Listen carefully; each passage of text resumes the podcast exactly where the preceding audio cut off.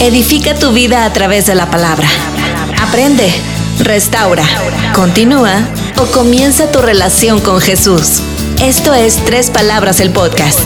Esta semana desde Puerto Rico, Misael Sullivan.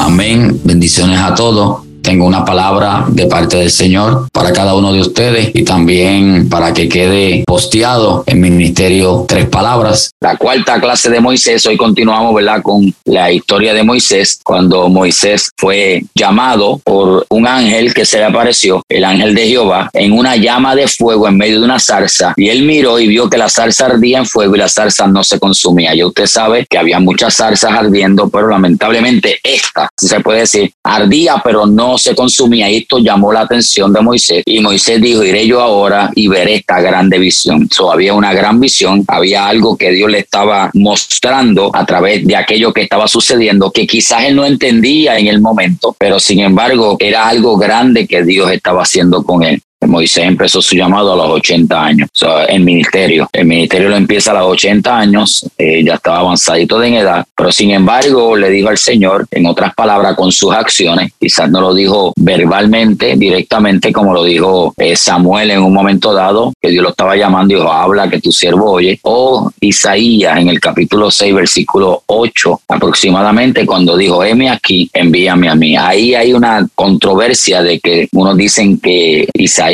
no fue el que dijo eso, sino Cristo fue el que dijo eso, que dijo, heme aquí, envíame a mí. Siempre ha habido una controversia, pero se lo dejo ahí como para dejarlo ahí picado de usted escudriña, el capítulo 6, versículo 8, pero lo importante fue que se dijo, heme aquí, envíame a mí cuando hubo un llamado. Pero sin embargo, Moisés cuando se le llamó en medio de aquella zarza, le dijo, Moisés, Moisés respondió, heme aquí. Bueno, dijo, heme aquí. Y dijo, no te acerques, quita tu calzado de tus pies, porque el lugar en que tú estás, tierra santa es. Entonces el ángel comienza a decirle, yo soy el Dios de Abraham, yo soy el Dios de Isaac y soy el Dios de Jacob. Entonces Moisés cubrió su rostro porque tuvo miedo de mirar a Dios. Dijo luego Jehová, bien he visto la aflicción de mi pueblo que está en Egipto y he oído su clamor a causa de sus exactores, pues he conocido sus angustias y he descendido para librarlos de mano de los egipcios y sacarlos de aquella tierra, una tierra buena y ancha, a tierra que fluye leche y miel, a los lugares del cananeo, del eteo, del amorreo, del fereceo, del ebeo y del ebuseo. El clamor pues de los hijos de Israel ha venido delante de mí, también he visto la opresión con que los egipcios los oprimen. Y estábamos hablando que es interesante que Dios Dios dice, he descendido para librarlos, pero sin embargo no los libra directamente, sino que usa al profeta, al patriarca, al caudillo, al líder eh, Moisés para librarlo. Entonces uno dice, ¿para qué desciende si va a usar a Moisés? Entonces él descendió, pero no directamente, sino que indirectamente los libra o los va a ayudar a través de alguien. Les contaba y en estos días Dios me ha estado ministrando con esto en las prédicas y también en mi vida personal, que cada vez que Dios quiere hacer algo, quiere que nosotros estemos envueltos.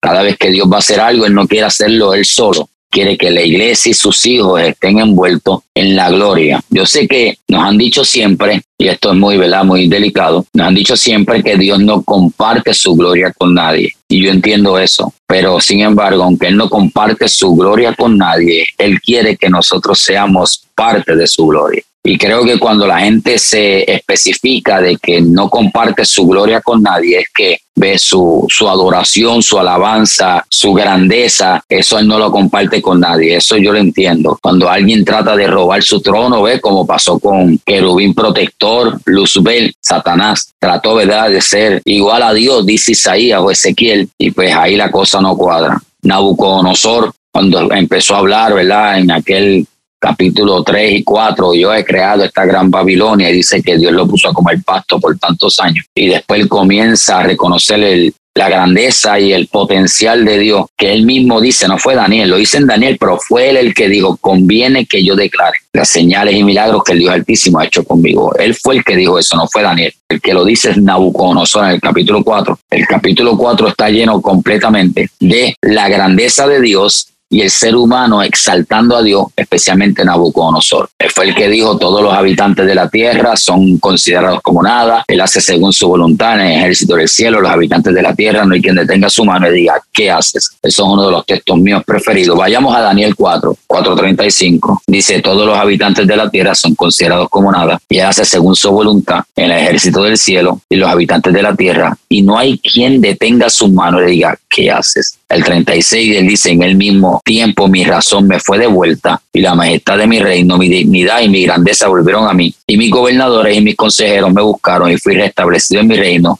y mayor grandeza me fue añadida. Ahora, mira lo que dice el 37, Nabucodonosor, un tipo que estaba hablando de que la gran Babilonia que yo creo, mira cómo su vocabulario cambia. Y dice, ahora yo Nabucodonosor alabo, engrandezco y glorifico al Rey del Cielo, porque todas sus obras son verdaderas, sus caminos son justos, y él puede humillar a los que andan con soberbia. Esos textos son maravillosos, como habla, ¿verdad? Cuando la persona es altiva y Dios lo humilla, y como la persona cuando se humilla, Dios lo exalta, completamente diferente. Así que es necesario que nosotros entendamos que todo lo que tenemos, él dijo, esta gran Babilonia a la cual yo creé, que no había sido, era Dios, que bueno, había sido él, pero Dios le había dado la sabiduría y le había dado eh, los recursos, pero él se quiso tirar la gloria a él y pudo ver la mano de Dios sobre su vida. Así que eso nos enseña a nosotros, no tan solamente a saber la historia de Nabucco, sino también entender que todas las cosas que tenemos quizás las hemos hecho con vuestras manos, hemos trabajado, nos hemos esforzado, entiendo todo eso, pero sabemos que el esfuerzo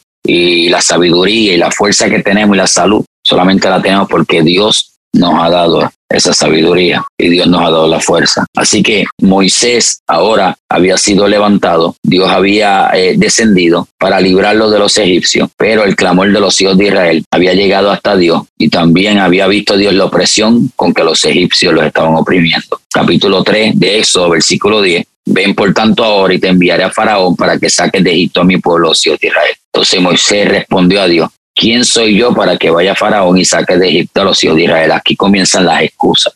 Y eso nos falta las bendecidas excusas de que nunca puedo, de que quién soy yo. Es válido, algunas veces es válido. Es válido, era el principio de su llamado. Y creo que al principio, ¿verdad? Hay muchas cosas que uno no entiende y hay excusas, pero ya cuando uno sabe para qué Dios ha llamado a uno, o uno tiene una responsabilidad en ciertas áreas, pues yo creo que las excusas muchas veces están de más. Sabe que el Señor no mide como nosotros medimos. Él no mira como nosotros miramos. Y Él a quien uno puede degradar a primera instancia es a quien el Señor escoge para exaltar. Esas son realidades que nos comparte la palabra. Lo que quizás nosotros, ¿verdad? Podemos decir, pero mira esa, o qué le pasa a esta. No, no. El Señor ve cualidades que nosotros, quién sabe, enajenados, ignoramos, no conocemos, pero el Señor ve más allá. Y eso es lo que Él busca, exaltar a quien nosotros no pudiéramos escoger porque eso es lo que él hace. Y la Biblia misma confirma las palabras que dice es ya que el mismo Gedeón, Dios le dijo varón esforzado y valiente, Dios lo está exaltando y el tipo lo que tiene es miedo porque los madianitas estaban atacando al pueblo, le estaban robando la siembra. Y Gedeón dice, vamos a jueces 6, vamos a jueces 6. El versículo 1 dice, los hijos de Israel hicieron lo malo ante los ojos de Jehová. Y Jehová los entregó en manos de Madián por siete años. Es interesante que fue Dios el que los entregó. No fue que el diablo se levantó, sino que Dios mismo los entregó. Y la mano de Madián prevaleció contra Israel por siete años. Y los hijos de Israel, por causa de los madianitas, hicieron cuevas en los montes y cavernas y lugares fortificados. Pues sucedía que cuando Israel había sembrado, subían los madianitas y amalecitas, y los hijos del oriente contra ellos subían y los atacaban. Y acampando contra ellos, destruían los frutos de la tierra hasta llegar a Gaza. Y no dejaban que comer a Israel ni ovejas, ni bueyes, ni asnos porque subían ellos y sus ganas y venían con sus tiendas en grande multitud como la costa y por ahí sigue. Versículo 6. De este modo empobrecí Israel en gran manera por causa de Madián y los hijos de Israel clamaron a Jehová. Aquí viene el clamor. Primero hacen lo malo, pero para clamar tienen que verse en una situación caótica. No estamos muy lejos de ello. El 7, cuando Israel, los hijos de Israel clamaron a Jehová a causa de los madianitas, Jehová envió a los hijos de Israel un varón profeta, el cual les dijo, así ha dicho Jehová Dios Israel, yo sí hice salir de Egipto, saqué de la casa de servidumbre, os libré de la mano de los egipcios. Aquí está hablando de la historia de Moisés y de mano de todos los que afligieron, los cuales eché delante de vosotros y os di su tierra. Y os dije, yo soy Jehová vuestro Dios, no temáis a los dioses de los amorreos en cuya tierra habitáis, pero no habéis obedecido mi voz. Y aquí viene otra vez el ángel de Jehová y se sentó debajo de la que está en Ofra. Ve, cuando leemos en el capítulo 3 de Éxodo, el ángel de Jehová también llegó allí, pero en medio de una zarza. Pero ahora viene debajo de la encina que está en Ofra. la cual era de Joás, Abieserita, y su hijo, aquí viene, Gedeón, estaba sacudiendo el trigo en el lagar. Eso es un punto importante porque el trigo no se sacude en el lagar. Lagar es donde se pisan las uvas. So, el hombre está haciendo lo correcto, pero en el lugar equivocado. Está sacudiendo el trigo en el lagar. En el lagar no se sacudía el trigo. Lo que se hacía en el lagar era se pisaba las uvas o se bregaba con las aceitunas. So, él estaba haciendo lo correcto, pero en el lugar incorrecto. Recuerda, estaban huyendo. Y el ángel de Jehová se le apareció y dijo, Jehová está contigo. Mira lo que Dios le dice, varón esforzado y valiente. Y Gedeón le respondió, ah, Señor mío, si Jehová está con nosotros, ¿por qué nos ha sobrevenido todo esto? Mira la pregunta que le hace Gedeón. Tú dices que estás conmigo y estoy pasando por una prueba. Tú dices que estás conmigo y los enemigos nos están atacando. ¿Sabes? Lo más lógico es si Dios está conmigo, nada malo me puede suceder. Pero sin embargo, él está diciendo, ah, estás con nosotros y sin embargo, nos están llevando todo el ganado, nos están llevando todo el fruto, nos están llevando toda la siembra y nos encontramos huyendo. ¿Cómo yo puedo ver a Dios en una situación como esta? Eso es lo que Gedeón le está diciendo prácticamente, porque nos ha sobrevenido todo esto. ¿Y dónde están todas sus maravillas que nuestros padres nos han contado diciendo? No nos sacó Jehová de Egipto. Mira cómo Gedeón le está hablando al ángel. Y ahora Jehová nos ha desamparado. Dios no los había desamparado. Y nos ha entregado en manos de los madianitas. Dios les había permitido a los madianitas que los atacaran, pero no los había entregado en sí para que los mataran a todos. Y mirándole Jehová le dijo, ve con esta tu fuerza. Primeramente dice que un ángel se le aparece y luego dice que Jehová lo mira. Pues un ángel o es Jehová. Porque el ángel se le aparece y le dice, mirándole Jehová. O es un ángel, o es una teofanía, o es Dios hablándole directamente. Creo que el mismo ángel es el mismo Dios. Porque dice, y mirándole Jehová, le dijo, ve con esta tu fuerza y salvarás a Israel de la mano de los mañanitas. No te envío yo. Entonces le respondió, aquí vienen las excusas de él, como también Moisés puso algo de excusa ah, Señor mío, ¿con qué salvaré yo a Israel? Estoy en el versículo 15 del capítulo 6 de jueces. Primero, ¿con qué salvaré yo a Israel? Dos, he aquí mi familia es pobre. Tres, yo soy el menor de casa. Jehová le dijo, ciertamente yo estaré contigo y derrotarás a los madianitas como un solo hombre. Él le puso tres excusas. ¿Cómo lo voy a hacer? Mi familia es pobre y soy el menor. So a mí no me toca la pelea, le toca al primogénito en Israel, cuando era para recibir bendición, no importaba si era el último o el primero, pero cuando era para pelear, el último decía, a mí no me toca, le toca al primero. Porque el primogénito era el que recibía la bendición, pero el primogénito también era el que le tocaba ir a pelear. Pero entonces en esta, como no es para bendición, es para pelear, dice, espérate, yo soy el último. Si hay alguien que le toca pelear, el último soy yo. Pero sin embargo, como él dice, espérate, yo soy el último en casa, mi familia es pobre, ah, y si se te había olvidado, ¿con qué yo voy a atacar a esta gente? Entonces, cada vez que Dios llamaba a uno de ellos, y nosotros no estamos muy lejos de la realidad, siempre hay una excusa. Para buscar de Dios siempre hay excusa. Para someterse a lo de Dios siempre hay excusa. Para congregarse siempre hay excusa. Para escudriñar la palabra siempre hay excusa. Para encerrarme con Dios y hablar un buen rato con Él, miles de excusas. Para ir a evangelizar siempre hay excusa. Para las cosas de Dios siempre, no sé por qué. Quizá para el trabajo, quisiéramos poner las mismas excusas, pero no podemos. Quizá para ir a otros lugares pudiéramos poner las mismas excusas, pero no las ponemos. O si las ponemos, pero como quiera terminamos yendo. ¿Cuándo podremos llegar al nivel que, digamos, como dijo David, no mi espíritu te anhela? David dijo, mi carne te anhela. ¿Cuándo podremos llegar a ese nivel? Que no mi espíritu solamente me haga buscar de Dios, sino que mi carne está tan sometida a lo de Dios que si mi espíritu no te anhela, mi carne te va a anhelar. El espíritu siempre lo va a anhelar, usted me entiende. Pero hay veces que hay momentos que el espíritu no te lleva a un culto. Hay momentos que el espíritu te deja a ver qué tú vas a hacer. Porque sería fácil que llegué aquí porque el espíritu me trajo. Seguro, yo entiendo todo eso. Pero tiene que haber un momento que el espíritu Dios dice, tú sabes qué, ni lo voy a ayudar para que se quede, ni lo voy a ayudar para que vaya. Vamos a ver ¿qué Él va a hacer? Yo creo que ese momento llega a vuestra vida y esos son los momentos que usted llega arrastrándose a la iglesia, que usted no sintió a Dios, usted no sintió ni, ni una chispa, ni se te pararon los pelos, pero llegaste. Yo creo que ese momento es el momento que uno dice, es que mi carne te anhela, es que mi vida te anhela. El espíritu está presto, sí, sí, Pero en este momento pareciera como que Dios, como que dijo al Espíritu, estate tranquilo y vamos a ver cómo este va a actuar, sin yo darle ese empujoncito o esa cosquillita que siempre pero vamos a ver, en este día no va a sentir las cosquillas, vamos a ver cómo se comporta el muchacho o la muchacha. Yo no sé usted, yo, eso digo yo acá, porque hay momentos, días que yo no siento a Dios. Si usted lo siente todos los días, gloria a Dios, se lo aplaudo, wow, tremenda conexión, un wifi, pero hay momentos que mi wifi está cuando el wifi sale la rayita esa que tú dices, hay momentos en mi vida espiritual que yo tengo que estar ahí, Señor, ok, amén, no te siento, pero hello, y uno como que sigue por aquí, por aquí no es, voy por acá, por aquí, por aquí no. Es, y como que un momento uno hace como que ese clic, y yo creo que Dios permite muchas veces eso en vuestra vida, para que haya como un refresh, algo fresco, no algo rutinario, no algo como que ya como un programa me levanto, ay santo, aleluya, siempre lo siento. Así se sentía Gedeón. Gedeón dijo, ¿dónde estás tú? Tú dices que tú estás con nosotros, pero lo que estamos viviendo no se parece a lo que tú dices. Mira lo que dijo Gedeón. ¿Dónde están las maravillas de vuestros padres? Nos contaron. Eso le está diciendo, no te siento, no te veo. Pero Dios estaba ahí diciéndole, varón esforzado y valiente. Pero no sé si alguien se ha sentido así. Yo creo que yo tengo aquí un grupo bastante real. Hay momentos que no lo hemos sentido, hay momentos que no las hemos visto feas, hay momentos que nos han ido ganas, nos han dado deseos de ir a correr, ha habido momentos que un domingo decimos, estoy vestido, pero no quiero ir para ningún lado y de momento sin sentir mucho, ah, pero voy para allá y terminas recibiendo una bendición. Como hay domingos que te viste solo y llegue y amén, pero hay domingos que no, hay martes que no, hay viernes que no. Hay veces que yo digo, voy a predicar para esta campaña, gloria a Dios. Hay viernes que estoy, que yo voy a predicar y Dios mío, yo necesito que me ministren a mí. ¿Habrá alguien que se ha sentido desconectado como, como Gedeón? que Dios dice que está contigo, pero como que tú miras para todos lados y tú dices, hello, pero ¿dónde tú estás?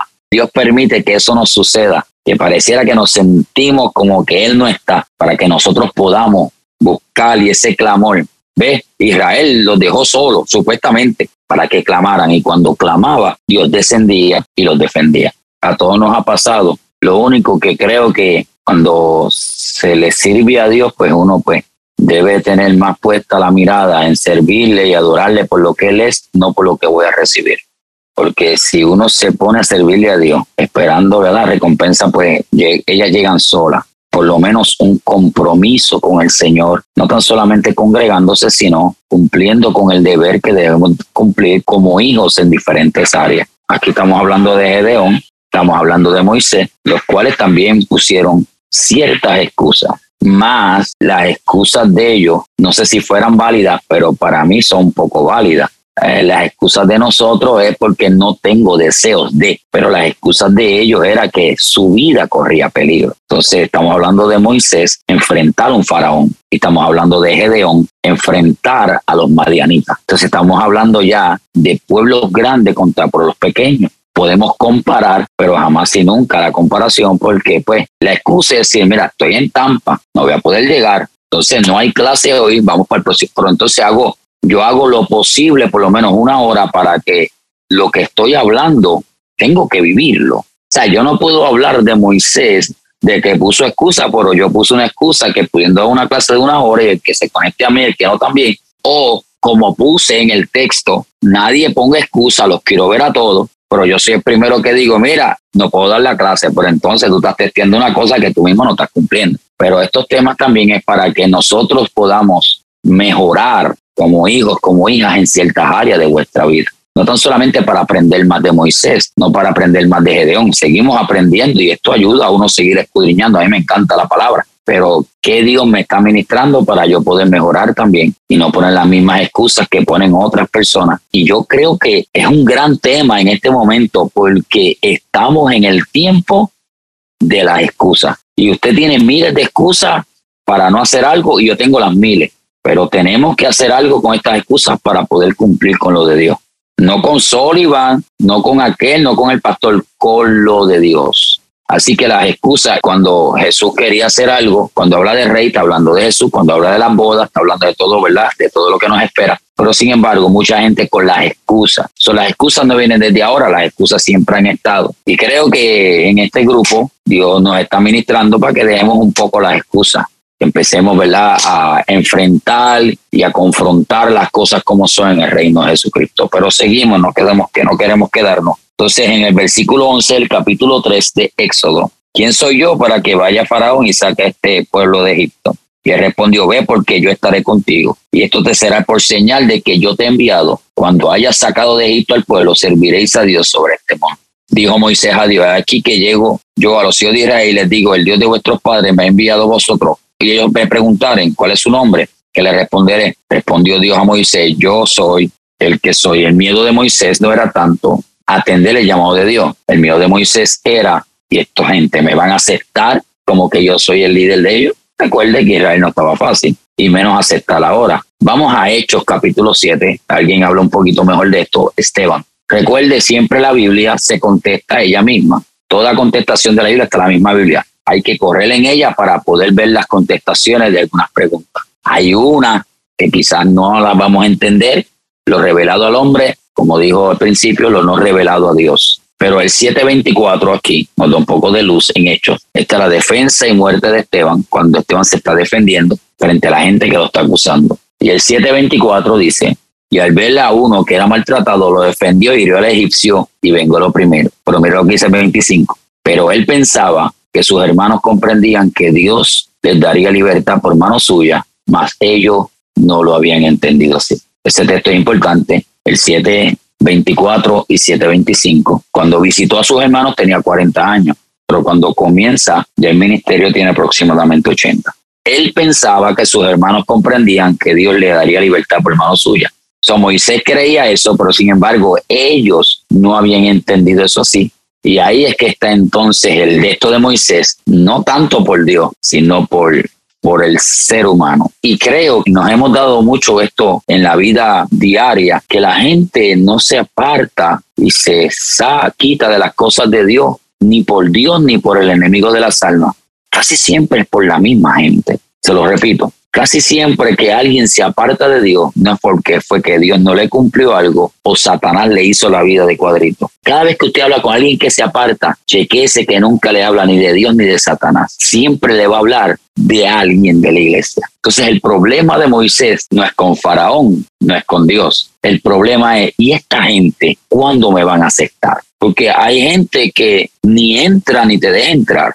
Se parecen a los cuatro, se recuerda a los cuatro que buscaron al paralítico que cuando llegan a la casa donde está Jesús, si, son, si aquella gente son otros, se salen del medio de la puerta para que entren, no se salieron de la puerta. Esa gente tuvo que ir para el techo, ellos no se salieron de ahí. Ellos dijeron, si nosotros no entramos, tú tampoco. A ellos no les importó el paralítico. Pero aquellos cuatro abrieron puertas para que el paralítico entrara. Y hay momentos que Dios nos va a usar para abrir puertas para que otros entren, aunque tú no entres, ni yo entre. Pero no todo el mundo tiene ese mismo carácter. Si hace el otro, lo sueltan allí, que se muera paralítico. Es más, el problema de José no fue Faraón, Faraón al contrario, lo puso segundo después de él. El problema fue con sus hermanos. El problema de David no era Goliat, el primer gigante no fue Goliat, el primer gigante fue Elías, que tú haces aquí presentado, yo conozco tu astucia. Así fue que le dijo Elías, el hermano mayor. Entonces, cuando uno mira, el problema de Jacob era Esaú que lo estaba persiguiendo para matarlo. Entonces, gente, cuando Jacob pelea con el ángel, en el capítulo 32, versículo 22 en adelante, dice que Jacob venció a Dios y a los hombres. El 32, esto es muy importante. Versículo 22 en adelante, cuando Jacob lucha con el ángel, y el varón le dijo, no se dirá más tu nombre Jacob, sino Israel, porque has luchado con Dios y con los hombres y has vencido. So Jacob tuvo que vencer a los hombres también. Hasta que tú no venzas a los hombres, a la gente, jamás y nunca. Tú tienes que vencer al, al, líder, tienes que vencer al pastor, tienes que vencer al apóstol, tienes que vencer. Y cuando digo vencer, no hice por encima, sino que hay cosas que no te van a gustar que tú vas a escuchar que no te van a agradar, pero tú tienes que continuar. ¿Cuántas cosas yo no escuché de mis mismos líderes? Una vez yo llegué, yo recuerdo, estaba perseverando en un lugar en Estados Unidos y yo llegué de una actividad de viernes a domingo y cuando voy el martes a la escuela bíblica, recuerdo, el líder me estaba en la puerta y yo, yo creía que me iba a recibir. ¿Cuántas almas se salvaron? ¿Cómo te fue en ese estado? No. Me dio la mano y lo que me dijo fue, ¿cuántos recogiste? Yo, ¿cómo que cuántos recogí? ¿Cuántos recogiste? ¿Cuántos te dieron? Eso a mí me dolió tanto, pero yo tengo que vencer eso. Si yo me tiro para atrás, yo no estuviera hoy en día haciendo lo que Dios me tiene haciendo. Tuve que vencer. No es que yo llegué aquí, Dios me puso aquí, ya no. Tuve que vencer líderes, tuve que vencer gente tuve que vencer comentarios, tuve que todavía hasta el día de hoy, en estos días puse una foto en el avión con mi esposa, mi esposa ya no viaja conmigo y viajé con ella, está contentita y puso una de estos, ¿sabes? Para que oren por uno y sepa que uno está rápido, pusieron los primeros comentarios, ahí van dos buscones y yo, pero gente que yo ni conozco, que entran a la página buscones, mi esposa buscón, de que si yo nunca le ando contigo. Entonces hay que vencerlo. Si me pongo yo al nivel de esta gente, pues son gente que son personas que no han podido cumplir con lo de Dios y no quieren que tú cumplas. Entonces te quieren estancar, tú tienes que vencer a los hombres. Entonces ahora Moisés creía que sus hermanos comprendían que Dios le daría libertad por su mano, pero ellos no lo habían entendido así, ni Dios tampoco permitió de que ellos entendieran si Dios es otro. Dice, déjame cambiarle la mente el corazón a esta gente para que entienda que yo llamé a Moisés, déjame cambiar el corazón a Faraón para que entiendan que cuando no, le dejó el faraón el corazón duro, le dejó la mente a esta gente bruta y ahí mete mano. En medio de todo eso, Moisés está entre medio de hermanos que no comprenden su llamado y de un faraón que no cree ni en él mismo. Pero Dios lo estaba capacitando. No es porque, ah, si tengo a Dios, pues tú le vas a ablandar el corazón. Cuando tú solo ablandes, me envía. Y a esta gente, cuando me entiendan, entonces me llama. No, en medio de gente que no te entiende, en medio de gente con corazones duros, en medio de un mar que no se quiere abrir, en medio de gente que te está persiguiendo, en medio de todo esto, te voy a bendecir, te digo que voy a estar contigo, te digo que te esfuerce, te digo que nadie te va a hacer poder hacer frente jamás. Hay un montón de promesas, pero las promesas son para guardarte en medio de todo lo que tú estás viendo con tus ojos. Esteban está diciendo, Moisés pensaba, esto es Esteban que lo está hablando en la gracia, él pensaba de que sus hermanos comprendían su llamado, pero sus hermanos no habían comprendido su llamado. Les está diciendo, como Moisés, los hermanos no entendían su llamado, ustedes tampoco están entendiendo lo que yo estoy viendo de parte a tal manera que no entendieron y terminaron apedreándole. El primer mártir del Nuevo Testamento se llama Esteban, si se puede decir, pero en medio de las piedras la Biblia dice que los cielos fueron abiertos se le abrieron los cielos. Vea, la gente quiere que se le abran los cielos, pero que no le tiren piedra. La gente quiere que se le abran los cielos, pero que nadie lo critique. La gente quiere que se le abran los cielos, pero que el faraón tenga el corazón plantito. La gente quiere que se le abran los cielos, pero que todo el mundo entienda mi llamado. No, no eres un billete de 100 ni soy un billete de 100. Tú no le caes bien a todo el mundo. Se acabó. Por más que ores, que ayunes, te echas aceite por la cabeza por la mañana y te, todo te resbale. Hay gente que no, hay gente que te ve y ve al, ve al diablo y tú haciéndole bien y ellos lo que ven es donde te ven los pies y quieren ver la, cabeza tuya. Pero por eso tú no te vas a quitar. Tienes que aprender a vencer esa gente que no comprende que Dios te llamó. Tienes que entender eso. Hasta que no entiendas eso, Dios no te va a poder llevar al otro lugar que tiene para tu vida. Así que Moisés tenía en su corazón la idea de ser libertador de Israel, pero sin embargo el pueblo no estaba preparado para reconocerlo como tal libertador. Lejos de agradecerle que eliminara a un enemigo, le reclamaron. Al día siguiente le dijeron, dos hebreos reñían y tú maltratabas al otro. En vez de decir gracias Señor que nos enviaste un libertador, comienzan a sacarle su vida pasada. Te conocemos, mataste a uno, te conocemos, porque así es la gente, te quiero hacer bien y rápido te sacan tu pasado. Mi pasado ya pasó. Dios restaura, como dijo Eclesiastes, Dios restaura lo que pasó. Ya eso pasó, pero hay gente que no ve lo que Dios va a hacer. Hay gente que lo que ve es lo que tú hiciste en un momento de tu vida que era, eran cosas erróneas. Pero sin embargo, Moisés tuvo que entender y comprender que Dios era el que lo había llamado. Entonces, el capítulo 4, Moisés respondió diciendo, he aquí que ellos no me creerán ni oirán mi voz, porque dirán, no te ha parecido Jehová. Y Jehová dijo, ¿qué es eso que tienes en mano? Él respondió una vara. Él le dijo, échale en tierra. Y él le echó en tierra y se hizo una culebra. Y Moisés subía de ella. Entonces dijo Jehová a Moisés, extiende tu mano, tómala por la cola. Él extendió su mano, la tomó y se volvió vara en su mano. Por esto creerán que se te ha parecido Jehová, el Dios de tu padre, el Dios de Abraham, el Dios de Isaac y el Dios de Jacob. Le dijo además Jehová, mete ahora tu mano en tu seno. Mire todas las cosas que Dios tiene que hacer para que este pueblo pueda creer que les está dando un caudillo, un líder que los va a sacar de la esclavitud. Primero, la misma vara con la que pastoreaba, creo que las ovejas de, la misma vara que tira, se convierte en serpiente, la toma por la cola y se devuelve otra vez vara. Pero ahora dice, pero ahora esto parece que no va a ser muy suficiente para ellos. Ahora mete tu mano en tu seno. Metió la mano en su seno. Cuando la sacó de aquí, la mano estaba leprosa como la nieve. Y dijo, vuelve a meter tu mano en tu seno. Él volvió a meter su mano en su seno.